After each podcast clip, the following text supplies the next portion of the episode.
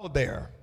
We greet you in the name of our Lord and Savior Jesus Christ, and we thank God for being able to have conversation as far as another Bible study is concerned. What a blessed joy it is for us to come together again as we continue our study as far as Philippians, uh, the letter that Paul wrote to the church at Philippi. And as we prepare as far as this time of study is concerned, I'm very excited today as we continue to try to work through uh, this particular rendering. And, of course, we want to focus today on verses fifteen through twenty, verses fifteen through twenty. And so as we look at verses fifteen through twenty, uh, I want to read that for your hearing. And then, of course, let's uh, circle some key words as far as that's concerned. But before we get started, let us do this. Let's go to the Lord in prayer, sensing and seeking what it is the Lord will want to do for the time that is ours. God, we come and we thank you for this wonderful opportunity to engage as far as this time of study is concerned. And we pray, oh God, about the power and presence of your Holy Spirit, that you will be in our midst. You, the wonderful teacher, the master rabbi, teach us your precepts and let your word be a lamp unto our feet and a light unto our pathways, so that ultimately, whatever we do, you will get the glory, you will get the honor, and you will get the praise. Show yourself mighty and strong, O God, in this moment, and we shall bless your name for that. It is in the name of your Son, Jesus Christ, we pray, and we claim it done. Amen. Amen. All right. So let's look at um, this, this uh, time together, because basically Paul is really addressing, dealing with two particular things. He is dealing with, number one, wanting us to understand what it means to follow him as an example of what you and I should be as far as our walk with God is concerned. And so we pick up on verse fifteen for today. Verse fifteen for today. And let's start with this reading, and I'm going to have you to circle some key words and uh, underline some key phrases. Therefore, let us, as many as are mature, I want you to underline the word mature. To underline the word mature. Have this mind. I want you to highlight the phrase, have this mind. And if in anything you think otherwise, God will reveal even this to you. Verse sixteen, nevertheless, to the degree that we have already attained, let us walk by the same rule. I want you to highlight the words, let us walk by the same rule. Let us be of the same mind. I want you to highlight the phrase, let us be of the same mind, and I want you to underline the word mind. As a matter of fact, I want you to circle the word mind and then draw it back to the word, draw a line to the word mind in verse fifteen.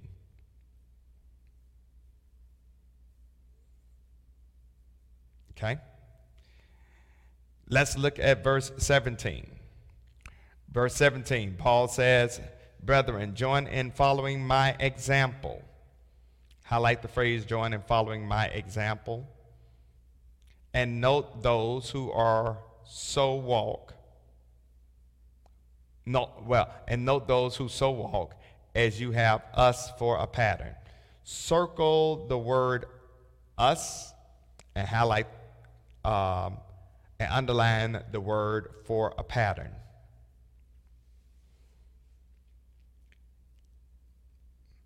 For as many walk, of whom I have told you often, and now tell you even weeping, that they are enemies of the cross of Jesus. Underline the phrase, the enemies of the cross of Jesus.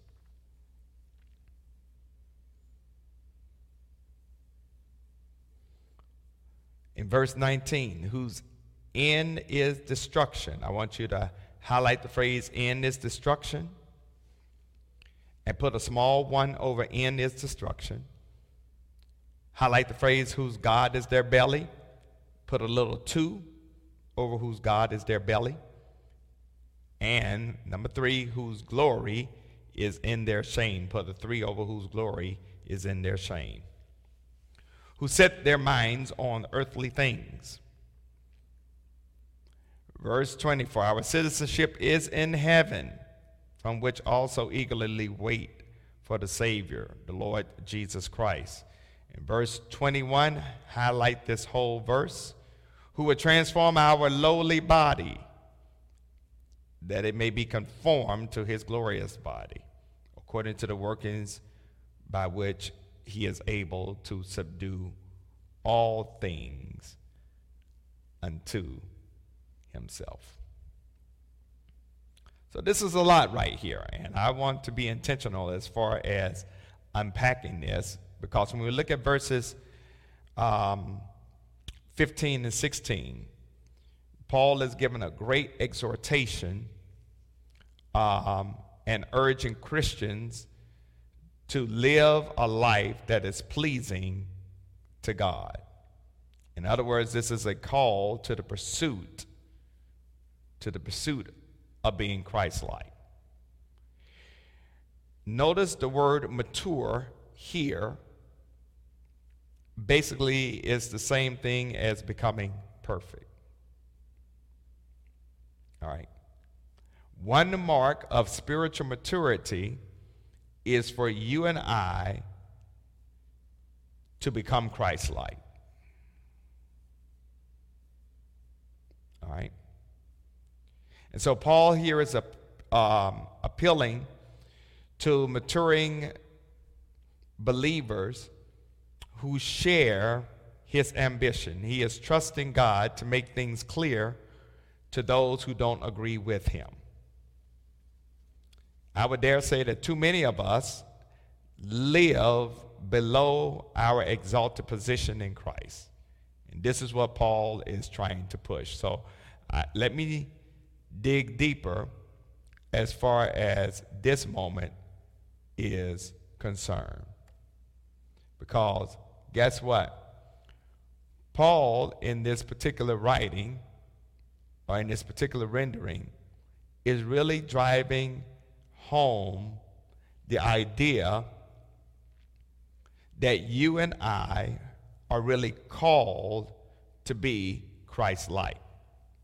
Notice what he says. Let us therefore, as many who are, in the King James Version it says perfect. In the New King James Version it says mature. Okay? Now, I'm going somewhere with this because I want you to understand that really what Paul is saying is that you and I ought to be growing toward perfection or maturity. It is not perfection in the sense of never, ever making a mistake. It is us growing and becoming better day by day, moment by moment, as mature Christians, becoming more Christ-like.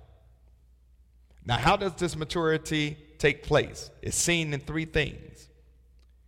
This is going to bless you, and I want you to write this down. It is in our character. It is in our conversation. It's in our conduct. Three C's: character, conversation, conduct. Character is who you are when nobody else is paying attention. That's who you really are. Conversation, of course, is our talk. Conduct is our behavior. All three of those things are integrated in such a way that they describe our integrity. Okay? The interesting thing is that as we mature in Christ, our character, conversation, and conduct become more aligned. There is no um, uh, incongruity as far as the character, conversation, and conduct. Unfortunately, we have some people where when you look at their character, conversation, and conduct, some stuff just don't line up. And that is a person who is not really as integrated as they should be, and because they're not as integrated as they should be, they're going to have some integrity issues. All right? Now, how does this happen? And how do you, uh, you and I become more mature in Christ? First of all, there are three understandings of who we are as human beings when it comes to the kingdom. The first one is the natural aspect of who we are. The natural aspect. This is the person who has not confessed Jesus Christ as Lord and Savior, who has not been saved, uh, who continues to dwell in the dead, sinful state. That's the natural person. That's the fleshly person. The second one is the carnal or the worldly person. The carnal or the worldly person, watch this, has confessed Jesus Christ as Savior, but you have not really followed him as Lord. All right? I want you want you to follow me. You you said yes to Jesus. I want you to be my Savior, but I don't want I don't want to do everything you tell me to do. So so so Paul dealt with this as far as the Corinthian Christians were concerned, because he talked about how you all are drinking milk. I can't even give you the meat of the word because you're too carnal, you're too worldly. So they've confessed Jesus as Savior, but they're not really doing everything Jesus wants them to do. But then lastly, there is the spiritually maturing person who can interpret the things of God. Why? Because the Spirit, the Holy Spirit, is in control of your life. I'm hoping this is helping somebody.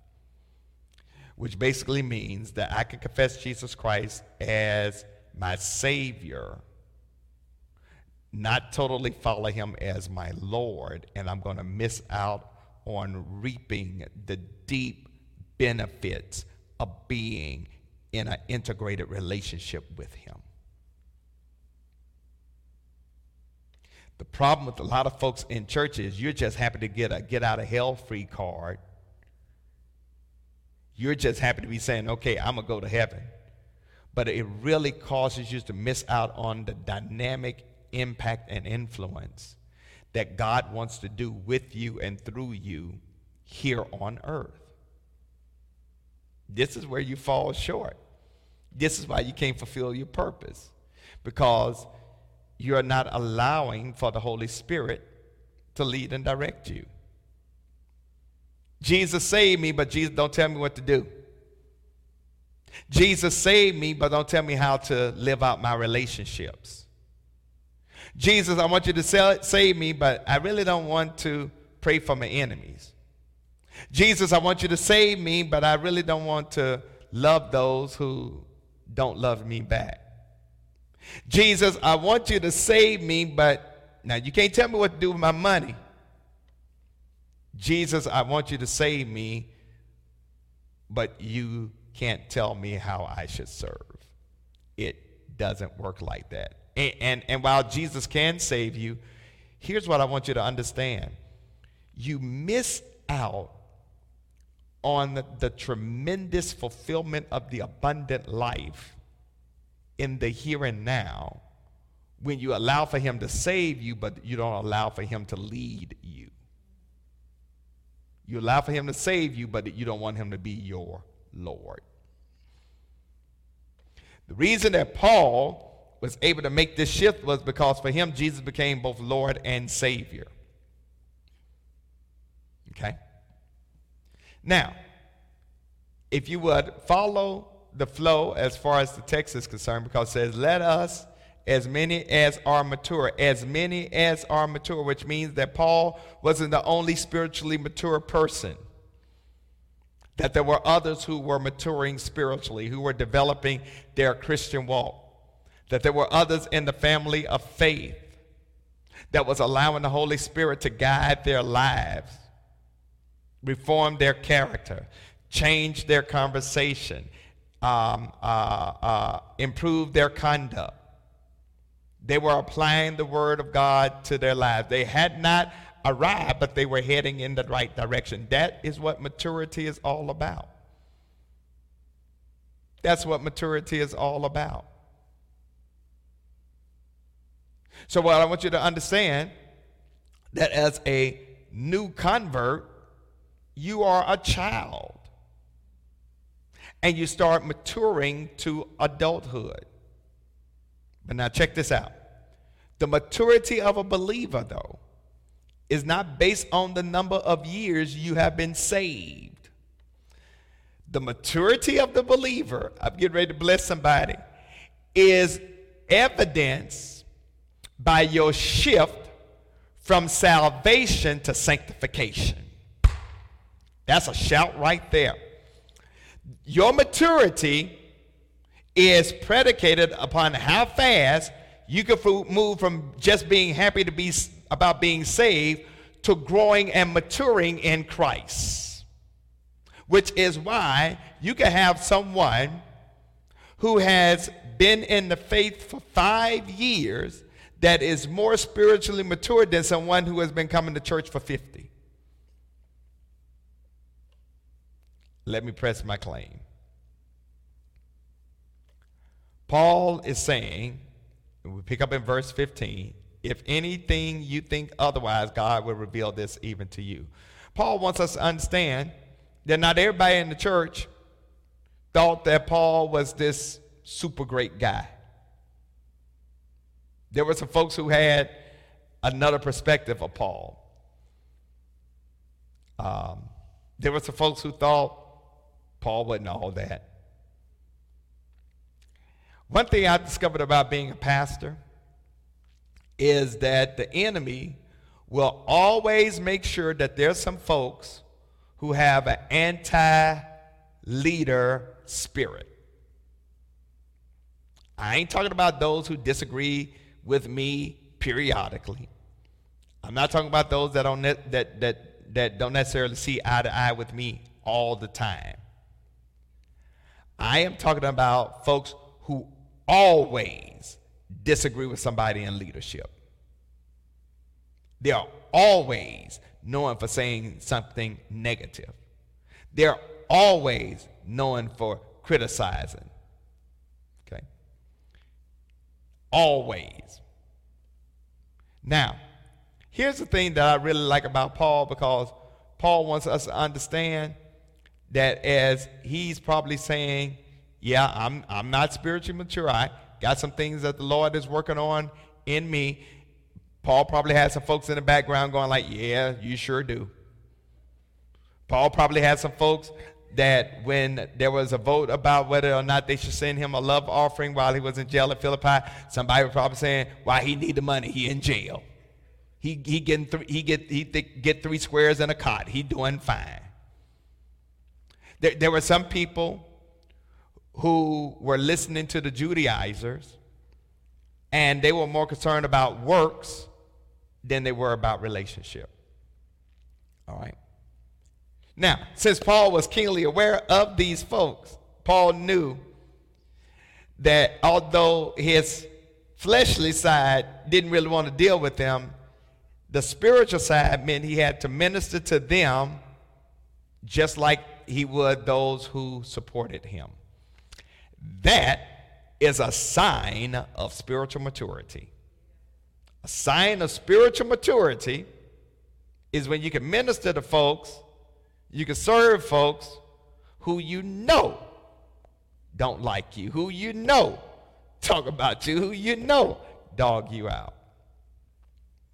That takes the Holy Spirit, and it requires the Holy Spirit to convict you. I remember at my last church, that there was this woman who just vehemently opposed me.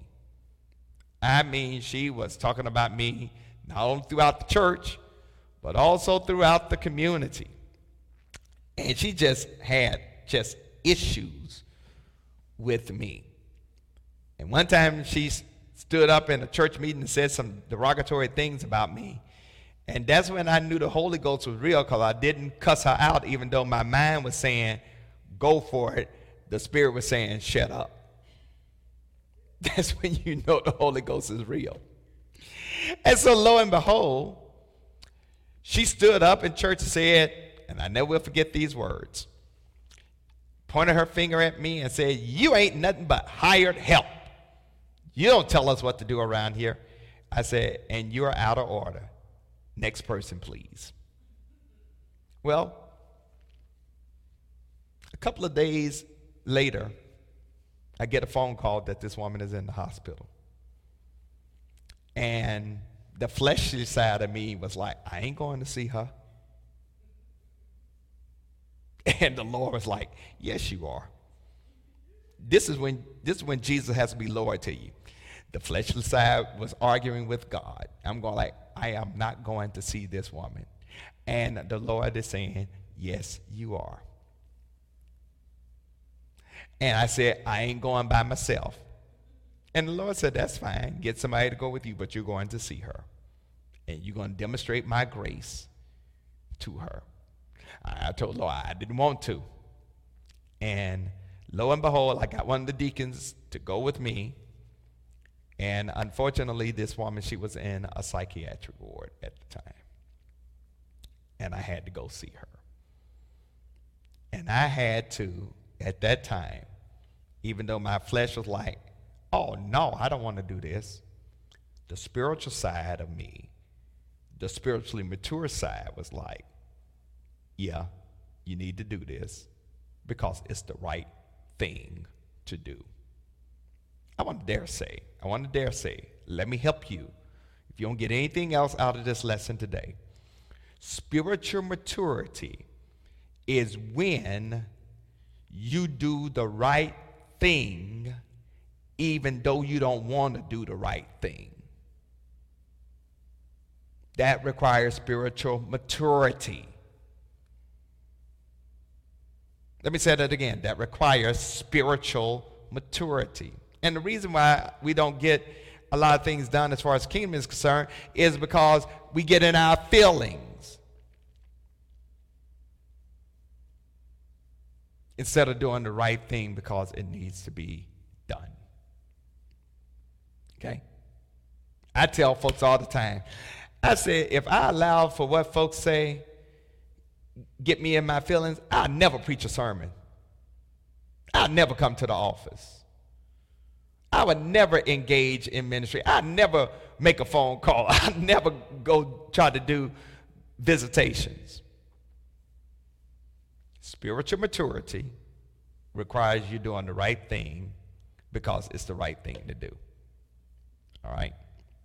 So so so so here here here is Here is here is how Paul is. Paul said, listen, I know they don't like me, but because I am maturing, I can minister to folks who don't particularly care for me. Paul didn't love them any less. That requires the Holy Spirit. And Paul realized that one of the issues in doing ministry was to guide those who are misguided. You don't mistreat misguided people wrong in our midst. Okay? Even though the fleshly part wants to go off, the spirit part needs to build up. So when they come with you with a frown, you show a smile. When they say negative things about you, you have to be encouraging, and that requires the Holy Spirit. Because you cannot do that on your own. When we look at verse sixteen, as we continue to walk through this text, Paul wants us to understand, nevertheless, to the degree that they have already attained, let us walk by the same rule, let us be of the same mind. Paul wants us to understand that he was not going to spend his time debating a bunch of issues. Here's what the enemy likes. The enemy loves it when we get caught up in arguments. The enemy loves it when we spend more time yapping and debating about who's right or wrong when there are so many things that needs to be done. Jesus did the same thing with Mary and Martha. Martha, um, Jesus came to the house, and Martha was trying to state her case because Mary was sitting at his feet, taking in, learning, and Martha was in the kitchen cooking. And Jesus basically said, oh, Martha, you, you worry you worry too much. Mary has chosen the better part. Jesus didn't debate with Martha. He just simply revealed what's better. There are times when we settle for the average or mediocrity when we could be doing what is best. Notice something that Paul says here. He says, let us walk by the same rule. That's, that's a military term. Paul did not want them focusing on other folks' job. He wanted them to focus on the battle. In other words, he's saying, I want you to stay in line. I want you to know you can't be successful in this battle if you're not attentive, if you're not alert, if you're not on one accord. Satan loves for church folks to fight and fuss, because when we fight and fuss, we're not moving in the same direction. And the devil knows, watch this, the more we fuss, the less evangelism we do. The more we fuss, the less mission we do. The more we fuss, the less ministry we do. The more we fuss, the less teaching we do. The more we fuss, the less preaching we do. The more we fuss, the less good we do. So Paul is saying, basically, stay in line, walk by the same rule. God will show you everything you need to know. And, and when we rely on the Word of God as our guide, eventually, even those who are misguided, if they have any semblance of who God is, will be brought back into line. All right. So that's the first two verses of this sharing tonight and, and today. And, and this is why so many of us live below our exalted position in Christ, because we do more fussing and fighting than we do uh, walking by faith and building up. So, let's look at verse seventeen, because Paul is really dropping some major nuggets right here. Paul says, brethren, join in following my example. Paul did not hesitate to tell the Philippians to follow his pattern. Paul wanted them to imitate him as he imitated Christ. Now, Paul is not talking about, I want you to do everything the way that I do it. You know, he's not talking about, I want you to wear the same thing I wear. I want you to put your hair the same way I have. No, Paul was just telling them that as I pursue Christ-likeness, I want you to do the same. Paul wasn't the type of preacher that said, do as I say and not as I do. In other words, Paul was living the sermons that he preached. He was living the lessons that he taught. He wanted the saints to use him as a pattern as he followed Christ. All right, this is what Paul is pushing. So even those of us who have been in the church for a long time, people are looking at us as patterns, as examples, as we follow who? Christ. Look at verse seventeen, part B. Paul says, and note those who so walk as you have us. That word us means I ain't the only one for a pattern. My God, here at Saint Paul, we got a lot of folks who are patterns. A lot of folks, young and old, a lot of folks, educated and not so educated, a lot of folks Who, who got some things and who may not have much, who, but there are patterns for Christ likeness. Okay?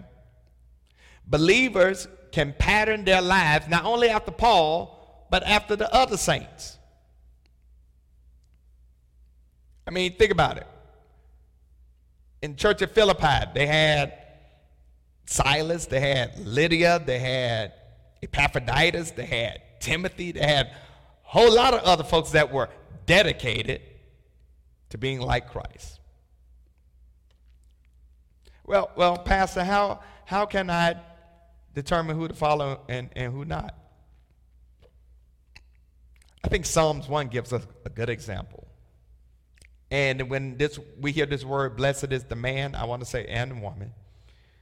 Blessed is the man or woman who walketh not in the counsel of the ungodly, nor stand in the way of sinners, nor sit in the seat of the scornful, but his delight is in the law of the Lord, and his law doth he meditate day and night. In other words, when you grow in the grace and the knowledge of God, when you're imitating Christ, when you're becoming what God would have for you to be, there are just certain places you ain't going. There are just certain things you're not going to do. There are just certain people you ain't going to fellowship with. Why? Because you're living according to the book. All right? I ain't talking about looking down on anybody. But I am saying that when you walk into a situation, you change the situation or the condition rather than letting the situation or the condition change you. Let me say it again. You change the situation rather than letting the situation or the condition change you.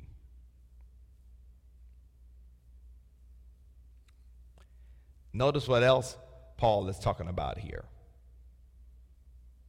Because Paul wants us to understand that you and I can't be fooled by folks' ability to recite Scripture and they don't live Scripture.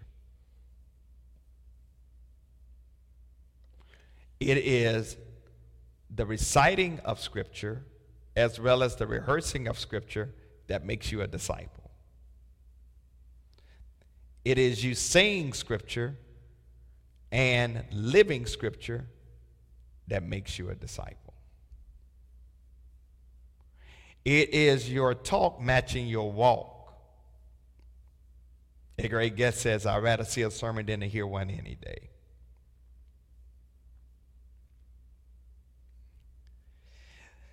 Paul then makes a shift to verse seventeen. He says, listen, follow my example. Follow the example of others. Because guess what? There's some folks hanging out among you all that's faking, that's pretending, that's deceiving. There's some pretenders among you. They're enemies of the cross. There's some folks among you that ain't real. There's some folks among you whose name is on the church roll, but their name is not written in the Lamb's Book of Life. There are some folks among you that know church constitution and protocol, but they don't know Jesus as Lord and Savior. There's some folks among us that may attend worship virtually, but don't know the Savior realistically. There are some folks among us that are active in ministry, but the Holy Spirit ain't active in their lives. Which is why we must understand that faith without works is dead, but works without faith is dead too. So Paul has a warning for the pretenders. Because this ain't the first time he has talked about pretenders. He talked about, he called them dogs. He said, watch them dogs. Because everywhere Paul went, he had to deal with pretenders. And really, unfortunately, it's the pretenders that keep you on your knees and pray. It's the pretenders that keep you close to God. It's the pretenders that get on your nerve, but they're the one that help you grow. Everywhere that Paul went to try to do the work of God, you had pretenders that were trying to pull it up. And that's just the devil's way. Satan is always trying to destroy something that God is trying to establish. Satan knows he can't destroy the church, but he would do all he can to stir up trouble in it. That's why Jesus said, listen, upon this rock I will build my church, and the gates of hell shall not prevail against it. Didn't say that the gates of hell weren't coming. Just said ultimately it ain't going to win. Didn't say the gates of hell and all the imps and all the demons wouldn't create commotion and confusion, but eventually they, they just won't win. So, so Paul is letting the saints know again, hey, you got some pretenders in your midst. You got some fa- folks who you think know the Lord, but they really don't.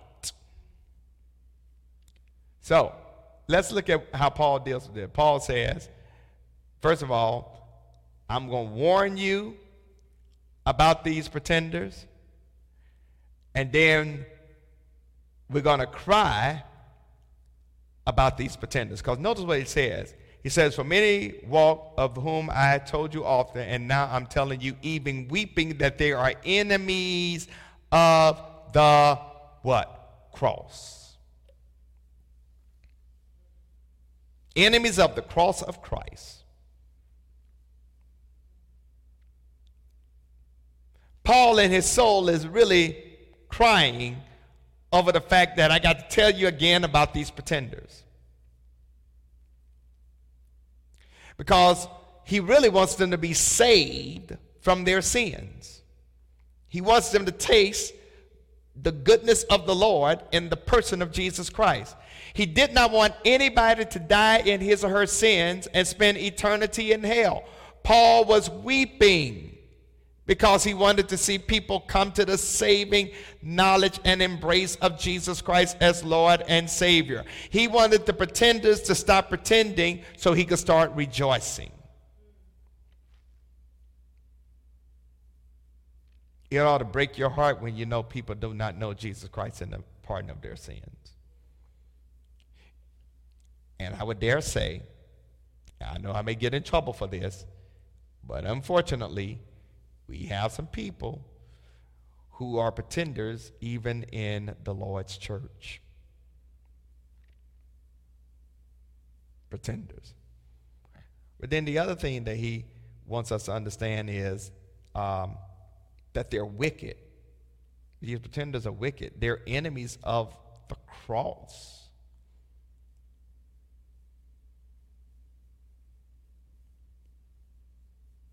When Jesus was here on earth, there were a whole lot of self-righteous people who thought that when they were inflicting pain on Jesus, that they were doing the Lord's work. They thought God was pleased with them. That was Paul's issue. When Paul was persecuting the church before he had a conversion experience, he thought he was doing the work of the Lord.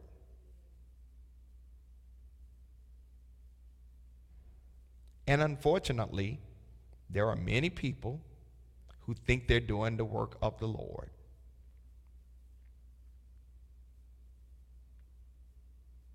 I think that one of the things that gets me, particularly in, in these, these times, is when I see this polarization in the church. For example,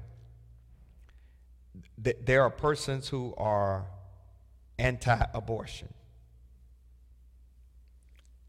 I'm anti-abortion, but I'm pro-choice. How can you be that? Well, simple, you know. I think that that decision that a woman has to make about her body is between her, her doctor, and God.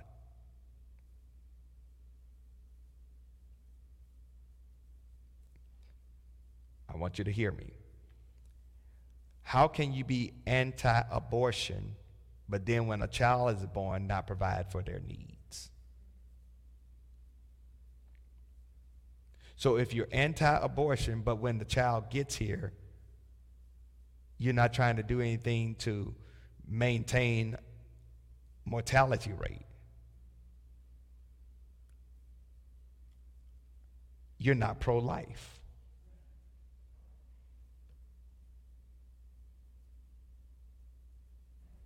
You, you're only, you're only about womb maturity, but then you allow for them to go from the womb to a direct tomb.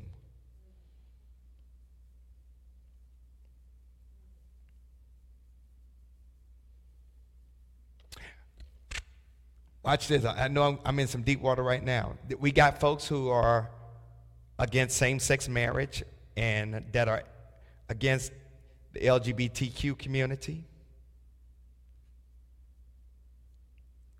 claiming that you love God, but, but Jesus says, love your neighbor.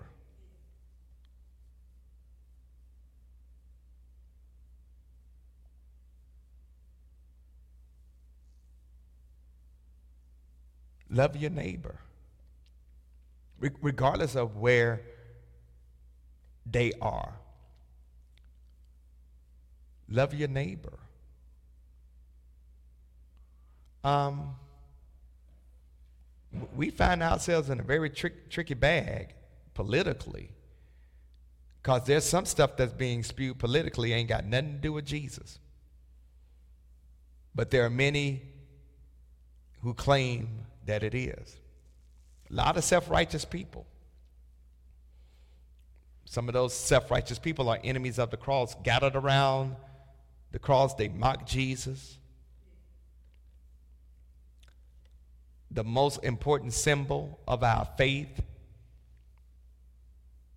was opposed by some members of the Philippian church.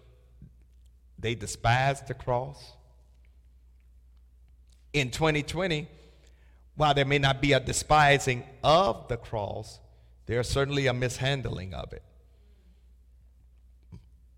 Because now there are people who wear the cross as a status symbol or as a symbol of some superstitious protection rather than understanding the deep meaning of the cross of Calvary. Where there's no cross, there can be no crown. Where there's no cross, there can be no crown.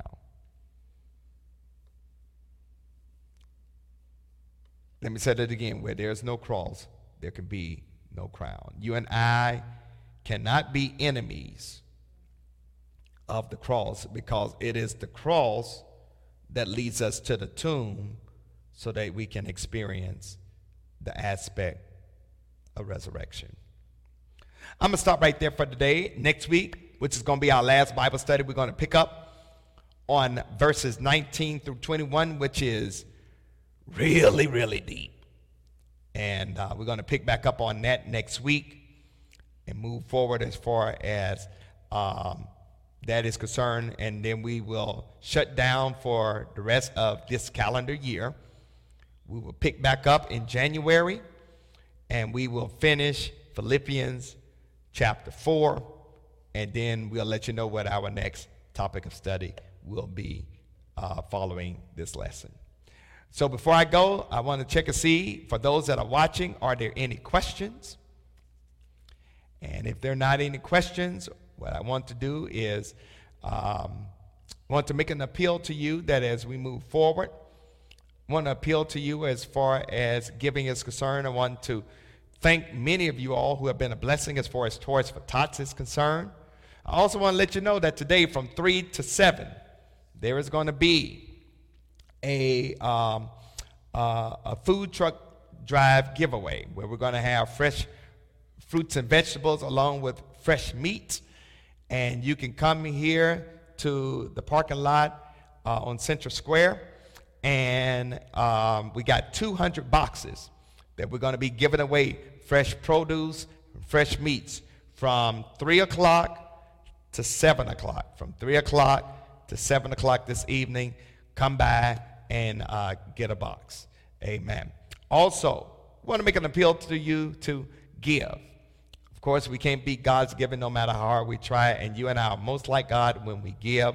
And so we're giving you this opportunity right now. If you want to bring a check to the church, you can call the church to drop off your check or cash, or you can mail it to the church at fourteen oh one Allen Street, Charlotte, two eight two zero five, or you can go to our website, follow the giving prompts there, or you can go to the app called Givelify, and you can give there and just put it under offering, and it will be received. Or if you want to give your tithes even at this time, you can do that as well. I would like for us now to go to the Lord in prayer as we close out this moment. God, we come and we thank you, and we want to be more like you. Help us to grow in your grace and in your knowledge. Help us to become more mature. Help us to make the shift from just being happy about salvation to being developed through sanctification, which is authentic discipleship. Help us to not only talk the talk, but walk the walk. Let our character, conversation, and conduct be so aligned that we have what is the essence of integrity. Show yourself mighty and strong, O God, in our lives, and let us apply these lessons so we can be more like your son, Jesus. And it's in his name we pray. Amen. Listen, God bless you. Have a smile upon you. Uh, do me this favor. Please, ma'am, please, sir, wear your mask when you're out in public. Wash your hands. Practice sanitizing. Practice physical social distancing. And please, during the holiday season, avoid mass gatherings, and even avoid small family gatherings, because these numbers for this pandemic continue to climb. I want to see you not only on the other side, I want to see you on this side again soon and very soon. I love you all. God bless you all. Heaven smile upon you.